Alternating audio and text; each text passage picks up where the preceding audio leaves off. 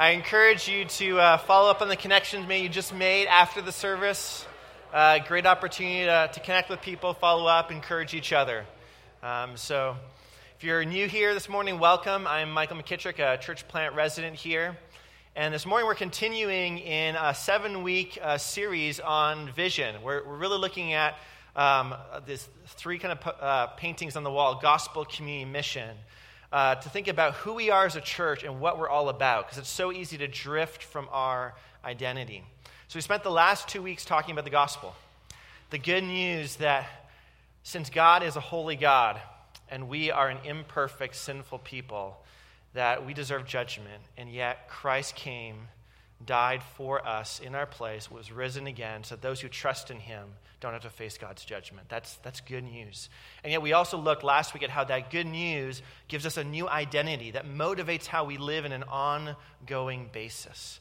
Right? And so we've, we spent the last two weeks talking about gospel, and now we're going to spend two weeks talking about community. Community is something we, we all long for, right? No one was made to be alone. I don't care how introverted you are, at some point, you actually do want to be around people, right? If there was no one at all in the world, eventually, it might take some of you 20 years, but eventually you would get there and you would want someone to be around, right? We were not made to be alone, right? We all know that. Uh, this is true of general life, but very much so of the Christian life. But community is not just a bunch of people together, but it's people together gathered around something. So you can go on meetup.com and find all sorts of communities. You can find communities based around card games and board games and exercising, or you've got your community that's connected around work or school, right? You're, you're, you're gathered around something, and that something tends to shape your communal life. So, what is the Christian community gathered around? What are we shaped by? Well, biblically, the answer is the gospel. That's why we spent two weeks looking at it. So this morning, we're going to think about well, how does the gospel actually shape our community, though? Because we can say it, but we want to actually live that out. We want a gospel shaped community culture. And so we're going to look at Ephesians chapter 4 this morning. So if you have a Bible, you can turn there. The words will also be on the screen. Ephesians chapter 4. And what we're going to look at is how the gospel creates uh, or shapes community. And I want us to just see basically four things this morning from the text that community is created through the gospel, that community is maintained by living a gospel shaped life, that community is equipped through the gospel, and community is built up by speaking the gospel to one another. So, community is created, maintained, equipped, and built up in and through the gospel. So, that's what we're going to look at this morning. And I just encourage you if you uh, have been here for a while, or a Vine member, or a regular attender, obviously lean in hear this, and then ask God, how can you help me grow into this in an increasing way? If you're new, either to the Vine Church or maybe new to Christianity or still exploring, hopefully this morning you'll listen in and maybe hear something that makes you say, I want to be part of that kind of community. That's our hope this morning. So let me pray, and then we'll begin reading God's word. Father, thank you so much that you are a God who has not left us alone but you have come near to us in Jesus, and you have spoken to us through your word, the Bible. And so, since you have been a God of such love, would you open our hearts to actually receive from you this morning? Would you help us by your Holy Spirit to see what you want us to see? Would you help me, weak as I am, to speak your words so all of us are built up into Jesus? Pray this in your name. Amen. Right, let me read Ephesians chapter 4, starting at verse 1. This is Paul speaking. I, therefore, a prisoner for the Lord, urge you to walk in a manner worthy of the calling to which you've been called, with all humility and gentleness, with patience, bearing with one another in love, eager to maintain the unity of the Spirit in the bond of peace. There is one body and one Spirit, just as you were called to the one hope that belongs to your call one Lord, one faith, one baptism, one God and Father of all, who is over all and through all and in all. But grace was given to each one of us according to the measure of Christ's gift. Therefore it says, When he ascended on high, he led a host of captives, and he gave gifts to men. In saying he ascended, what does it mean but that he had also descended into the lower regions, the earth? He who descended is the one who also ascended far above all the heavens that he might fill all things. And he gave the apostles, the prophets, the evangelists, the shepherds, and teachers to equip the saints for the work of ministry, for building up the body of Christ, until we all attain to the unity of faith and of the knowledge of the Son of God, to mature manhood to the, stat- to the measure of the stature of the fullness of Christ, so we may no longer be children, tossed to and fro by the waves, and carried about by every wind of doctrine, by human cunning, by craftiness and deceitful schemes. Rather, speaking the truth in love, we are to grow up in every way into Him who is the head, into Christ, from whom the whole body, joined and held together by every joint with which it is equipped, when each part is working properly, makes the body grow so that it builds itself up in love. So, first, we want to look how community is created through the gospel.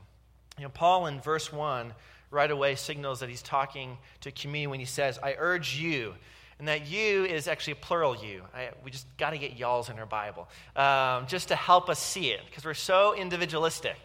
Um, he's not saying you and you and you, he's saying you. You, Vine family, I want to urge you to walk in a manner worthy of the calling. Right? He wants us to live in a certain way that reflects what we've been called to. He's saying, look, there's something that drew you together, there's something that called you into being, there's something you share in common, and I want you to live in light of that. So, what is that thing that drew us together? What's that shared characteristics, the shared um, values that bring us together? Well, he lays it out in verses 4 to 6. You see again that word is just as you were called, and he lays out what we were called to. He says seven things. He says you were called to, to one hope, and one Lord, and one faith, and one baptism, and one God and Father over all, and one body, and one Spirit. These are all the things that you're called to if you've trusted in Christ. This is what, what draws and creates Christian community, right? And this is really kind of a short form of things he's been saying, really, in chapters 1 through 3, and really chapters 1 and 2 specifically. This, this idea that, that if you've trusted in Christ, it's because you have your hope in Christ. As he says in chapter 1, you, hope in him who will unite and redeem and renew all things one day. And that points us to our one Lord. It's Jesus. He's the one we submit our lives to that say, You get to call the shots, not me anymore, because I'm not Lord, you are. And that, that helps us see our one faith. We, we believe in Him. We've trusted in Jesus, Paul says, for the forgiveness of our sins. And when you trust in Him, when you have faith in Him, you get baptized in Him. It's, it's a symbol that shows your, your unity, your connection to Jesus. And you're baptized, you're joined into one body. That's one of Paul's favorite metaphors for the church a body organically connected together. And that body is given the one Holy Spirit. And that Holy Spirit gives all of us access to the one Father, he says in chapter 2. That's what draws you together. Really, it's Paul in a very short way sharing the gospel, right? He's sharing that you have hoped in Jesus, that you have submitted to his lordship, you've trusted in him for salvation, you've been baptized into his family, you've been given his spirit so that you're actually part of the family and can call God Father and not just judge. That's the gospel. That's what makes community. And it's so important for us to see this because our tendency is to think we need to manufacture community ourselves instead of resting what God has done. I love this quote by Dietrich Bonhoeffer, a, pastor in the 30s and 40s in Germany. He wrote, Christian brotherhood or, or community is not an ideal which we must realize it is rather a reality created by God in Christ in which we may participate. We're not making this happen. We just get to participate in what God's already done and is doing. And yet, how often do we sometimes practically approach Christian community this way? I wonder if the people there will be like me. I wonder if they'll be the same demographic. I wonder if they'll be the same age group. I wonder if they'll be the same marital status, the same gender, the same ethnicity, have the same hobbies, because that's how we connect, or that's what we think. And so we look for these things. And uh, when I was thinking about this, I was thinking about this scene from a movie that I would not recommend watching, so I won't give its name. But there's this great scene. It's a comedy Um, and it takes place in first century Israel, and these Jews have gathered together to talk about why they want to get rid of the Romans. And they go, What have the Romans ever done for us? Nothing. One guy in the back says, Well, they did build the aqueducts. Well, other than the aqueducts, what have they done for us? Nothing. Another guy says, Well, they, they did build the roads. Well, other than the aqueducts and the roads, what have they done? Nothing. And they, they start adding to this list. And by the end of the list, it's like 35 things long, right? And they're like, What have they done for us? Nothing. And they get all charged up to go take them out, right? But sometimes we approach Christian community that way, right? We're like, I don't know if we've got anything in common.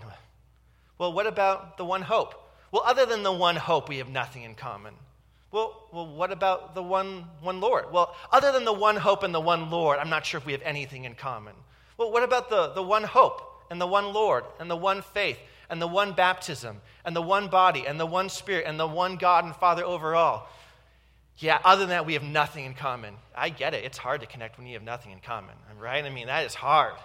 But isn't that what we sometimes do? Like, we, we come and we're looking for all these things, and if they're not there, our tendency is to say, I don't know if this is home. I don't know if I can connect. I don't know if I can go deep because there's not this community here. Why?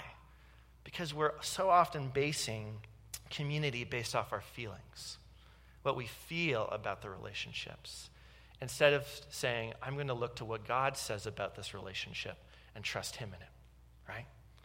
So we, we come in and we say, Well, I'm looking for this experience. And maybe you even tasted an experience where you've been super connected. And that's good, praise God. But community isn't always like that.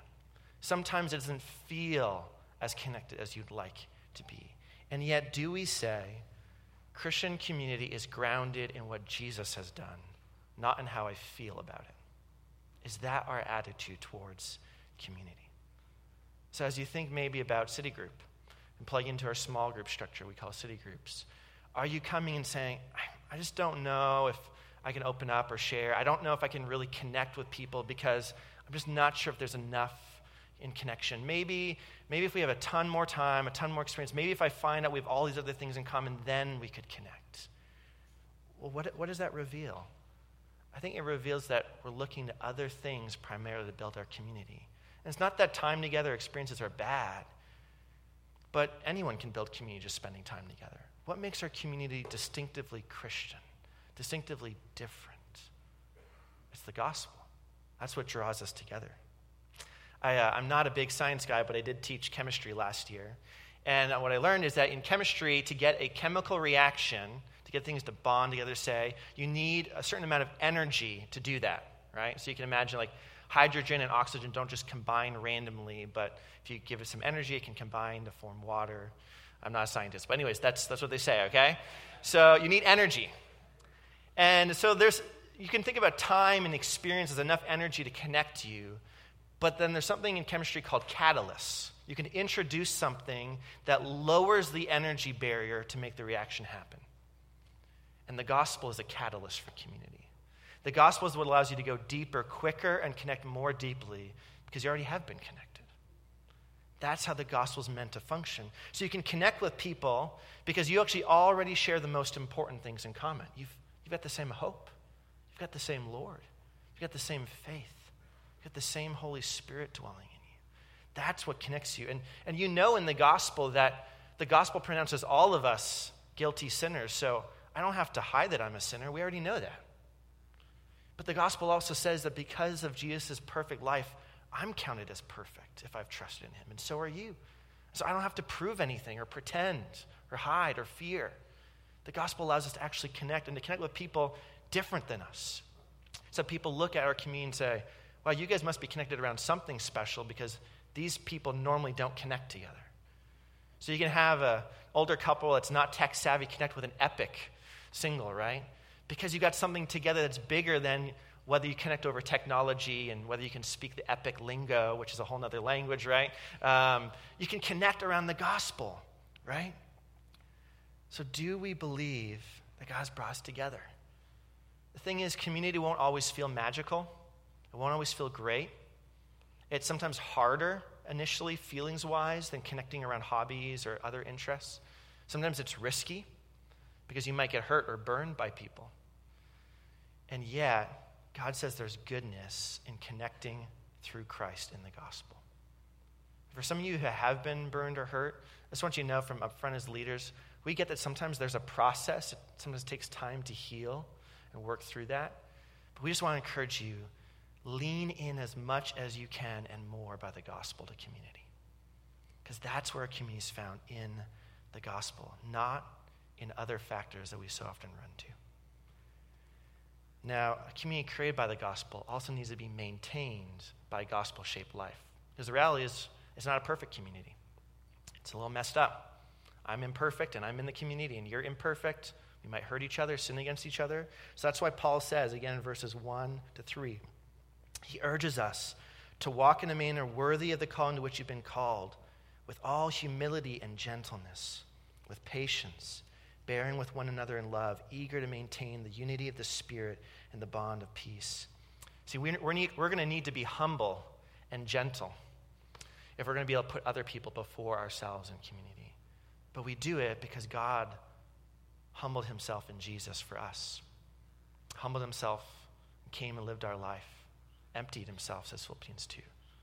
And we can be gentle with one another because God's been gentle with us. And and when people kind of get on our nerves, we're called to be patient and bear with them because maybe they're too talkative or not talkative enough. Or maybe they got these weird quirks or just whatever, right? They're, people are people. Sometimes they rub on us the wrong way. And so Paul says, you've got to be patient. You've got to bear with. Why? Well, because Jesus was patient with you, He's borne with you. And so that's the kind of life you need to live in order to keep this family together. Because you can imagine with me a family all right, say a mom and dad, a couple of kids. The mom and dad stop speaking to each other. They move into separate homes.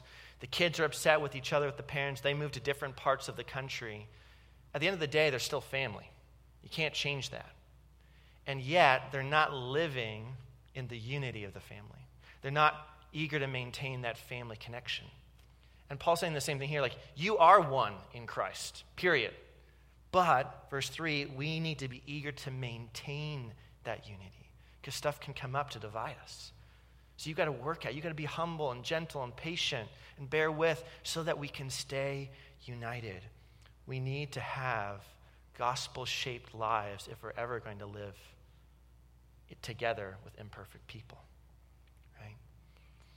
And Scott's going to talk more about what it means to love and serve and welcome one another next week, so I'm not going to hit it too much here, but just to say it's so important that the gospel we believe shapes how we live in community.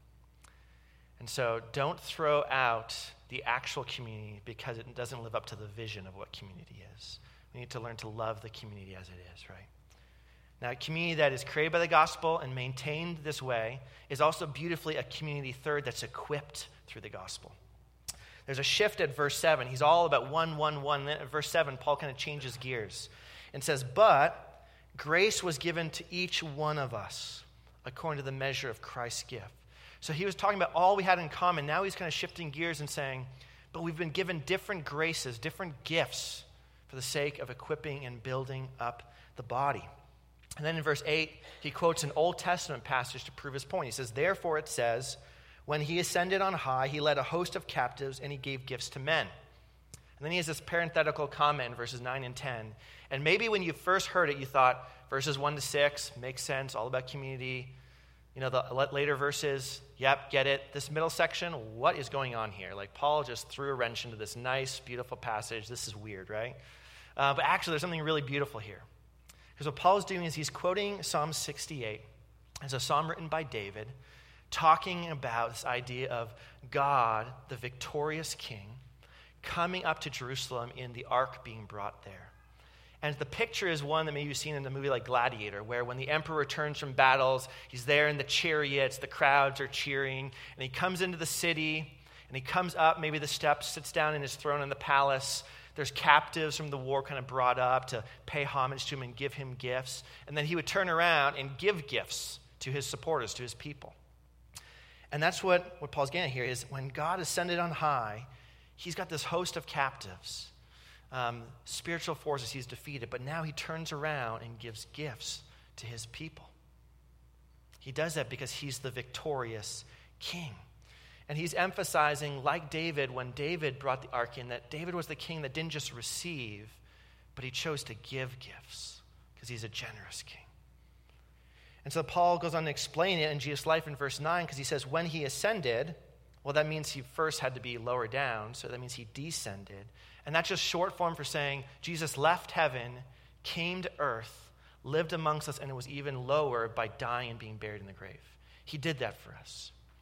But then, verse 10 He who descended is the one who has ascended far above all the heavens that he might fill all things. This is talking about Jesus' resurrection and then his ascension to sit at the right hand of God in heaven.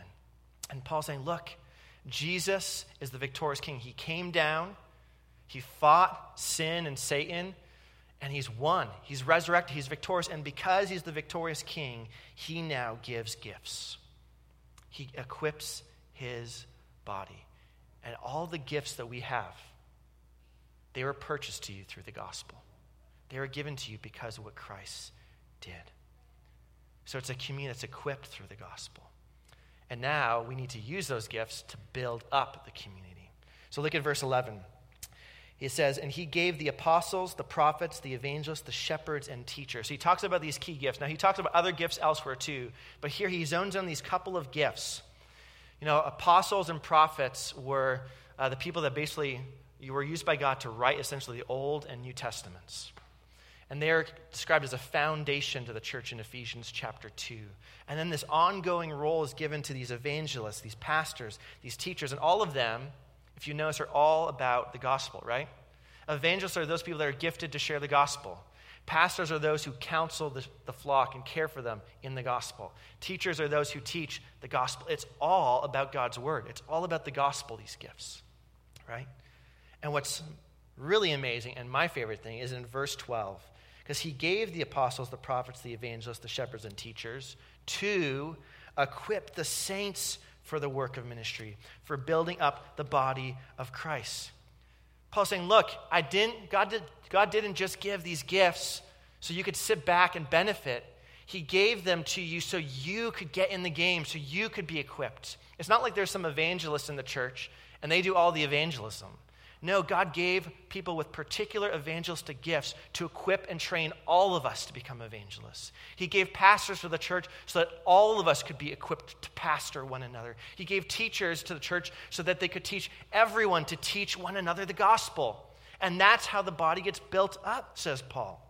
It's a team sport. I love how Tim Chester puts it, uh, pastor in England. He says this We need to recapture the sense that gospel ministry is not something done by pastors with the support of ordinary Christians, but something done by ordinary Christians with the support of pastors. It's all of us that are involved, every single one of us that have trusted in Jesus. See, Christianity is not like basketball. Uh, basketball, right? I mean, if you have LeBron James on your team, I could be a player on the team and we could still win games, okay? And I'm terrible at basketball, right? Because you just give the ball to LeBron and he's going to put up like 40 points, right? Like you just need one or two good players, the rest can be mediocre, and you can win. Ministry is not like that. The Christian life is not about having a LeBron up front carrying everybody else. The Christian life is more like football where every player needs to be involved in every play. Where if the offensive lineman goes, man, no one ever talks about how awesome offensive linemen are, so I can just, you know, just sit back on this play. I'm not going to bother blocking. I don't care if Tom Brady or Aaron Rodgers is your quarterback. If you have no offensive line blocking, you don't get any forward progress. You can't win as a team with no offensive line blocking. Every player is needed. And that's what the Christian life's about. So, is that how you view Christian community. If someone was to ask you, What is church? is your answer, Oh, it's this service that I go to and I sit, I sing a little bit, somebody else does most of the talking and serving, and then I go home? Or is church this thing you gather once a week at, and maybe you make one comment or two in the night, but someone else does most of the teaching and serving? Or is church all of us using our gifts to help all of us grow up to love Jesus more? And sometimes it gets used on Sunday morning, and sometimes in city group, and sometimes just throughout the week as you run into people. But all of us are using our gifts to help each other grow. And it's so important to catch this vision because there are two possible outcomes, Paul says.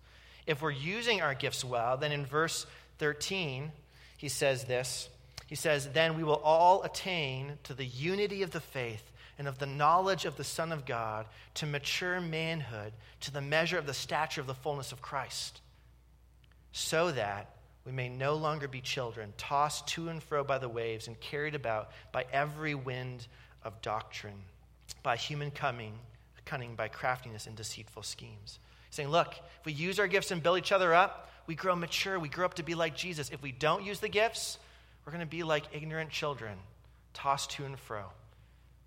We're not going to grow healthy. We're just going to stay like little kids, always dependent, always kind of being torn about by every wind of doctrine. So we need to use our gifts. And so the answer is, again, all of us at work, verses 15 and 16. Look, rather, speaking the truth in love, we are to grow up in every way into Him who is the head, into Christ, from whom the whole body, joined and held together by every joint with which it is equipped, when each part is working properly, makes the body grow so that it builds itself up in love. That's a little bit of an awkward sounding sentence, but I hope you heard the every, right? When every joint is at work, when each part of the body. The picture is you can't have a body that functions healthily if some random part's like, well, I'm just the kidney, I'm just going to stop working, right? It doesn't work. Every part has to be at work.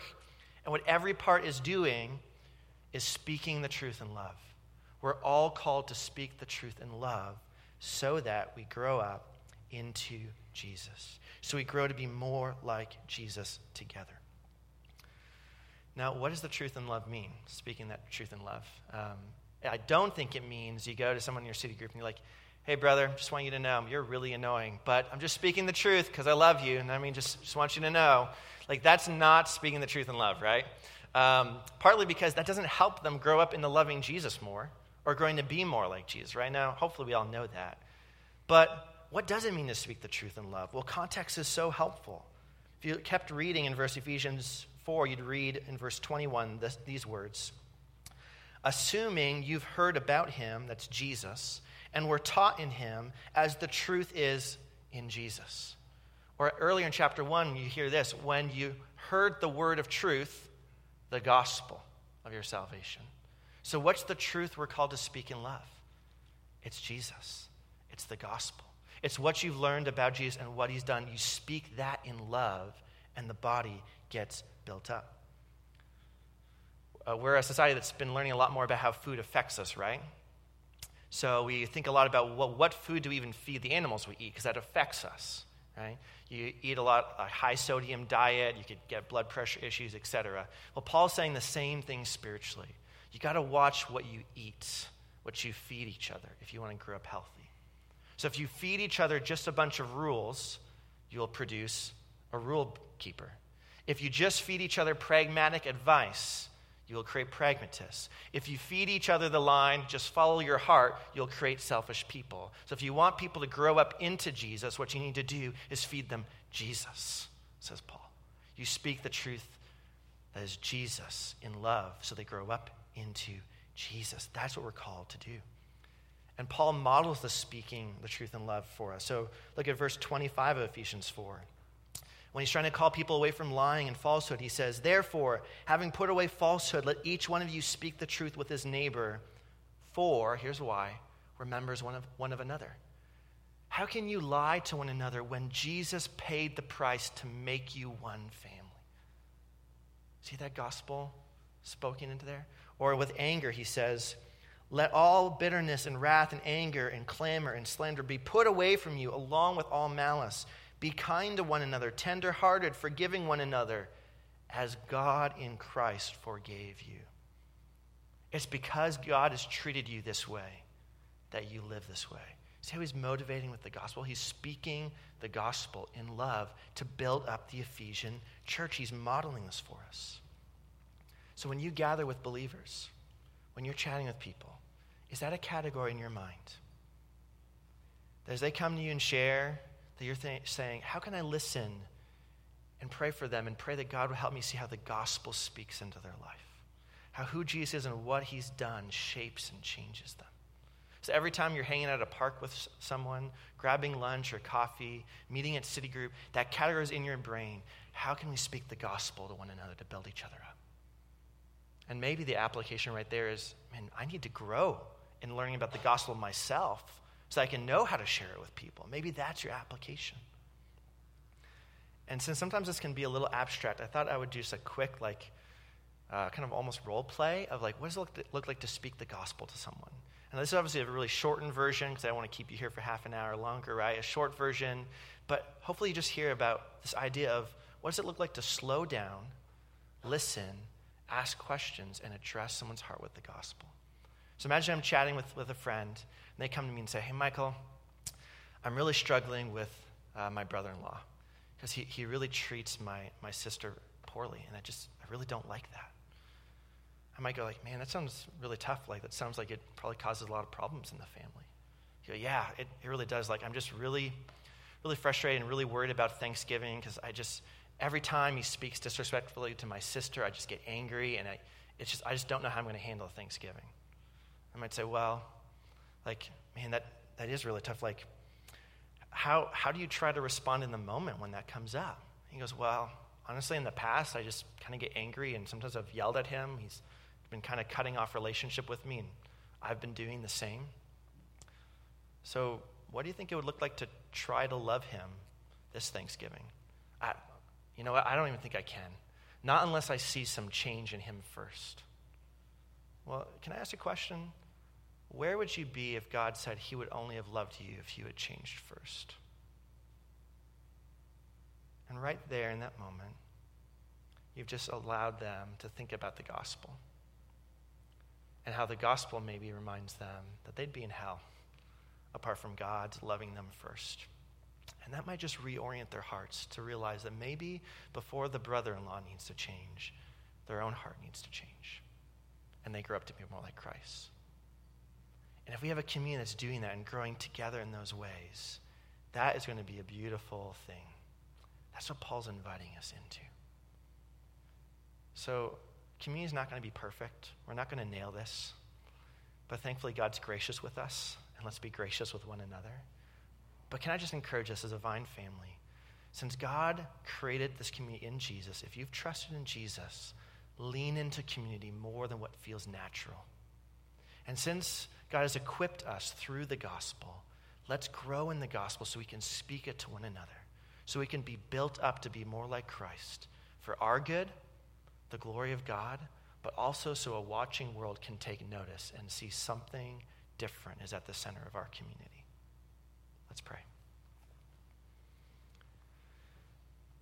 Father, thank you so much that you are so gracious to us.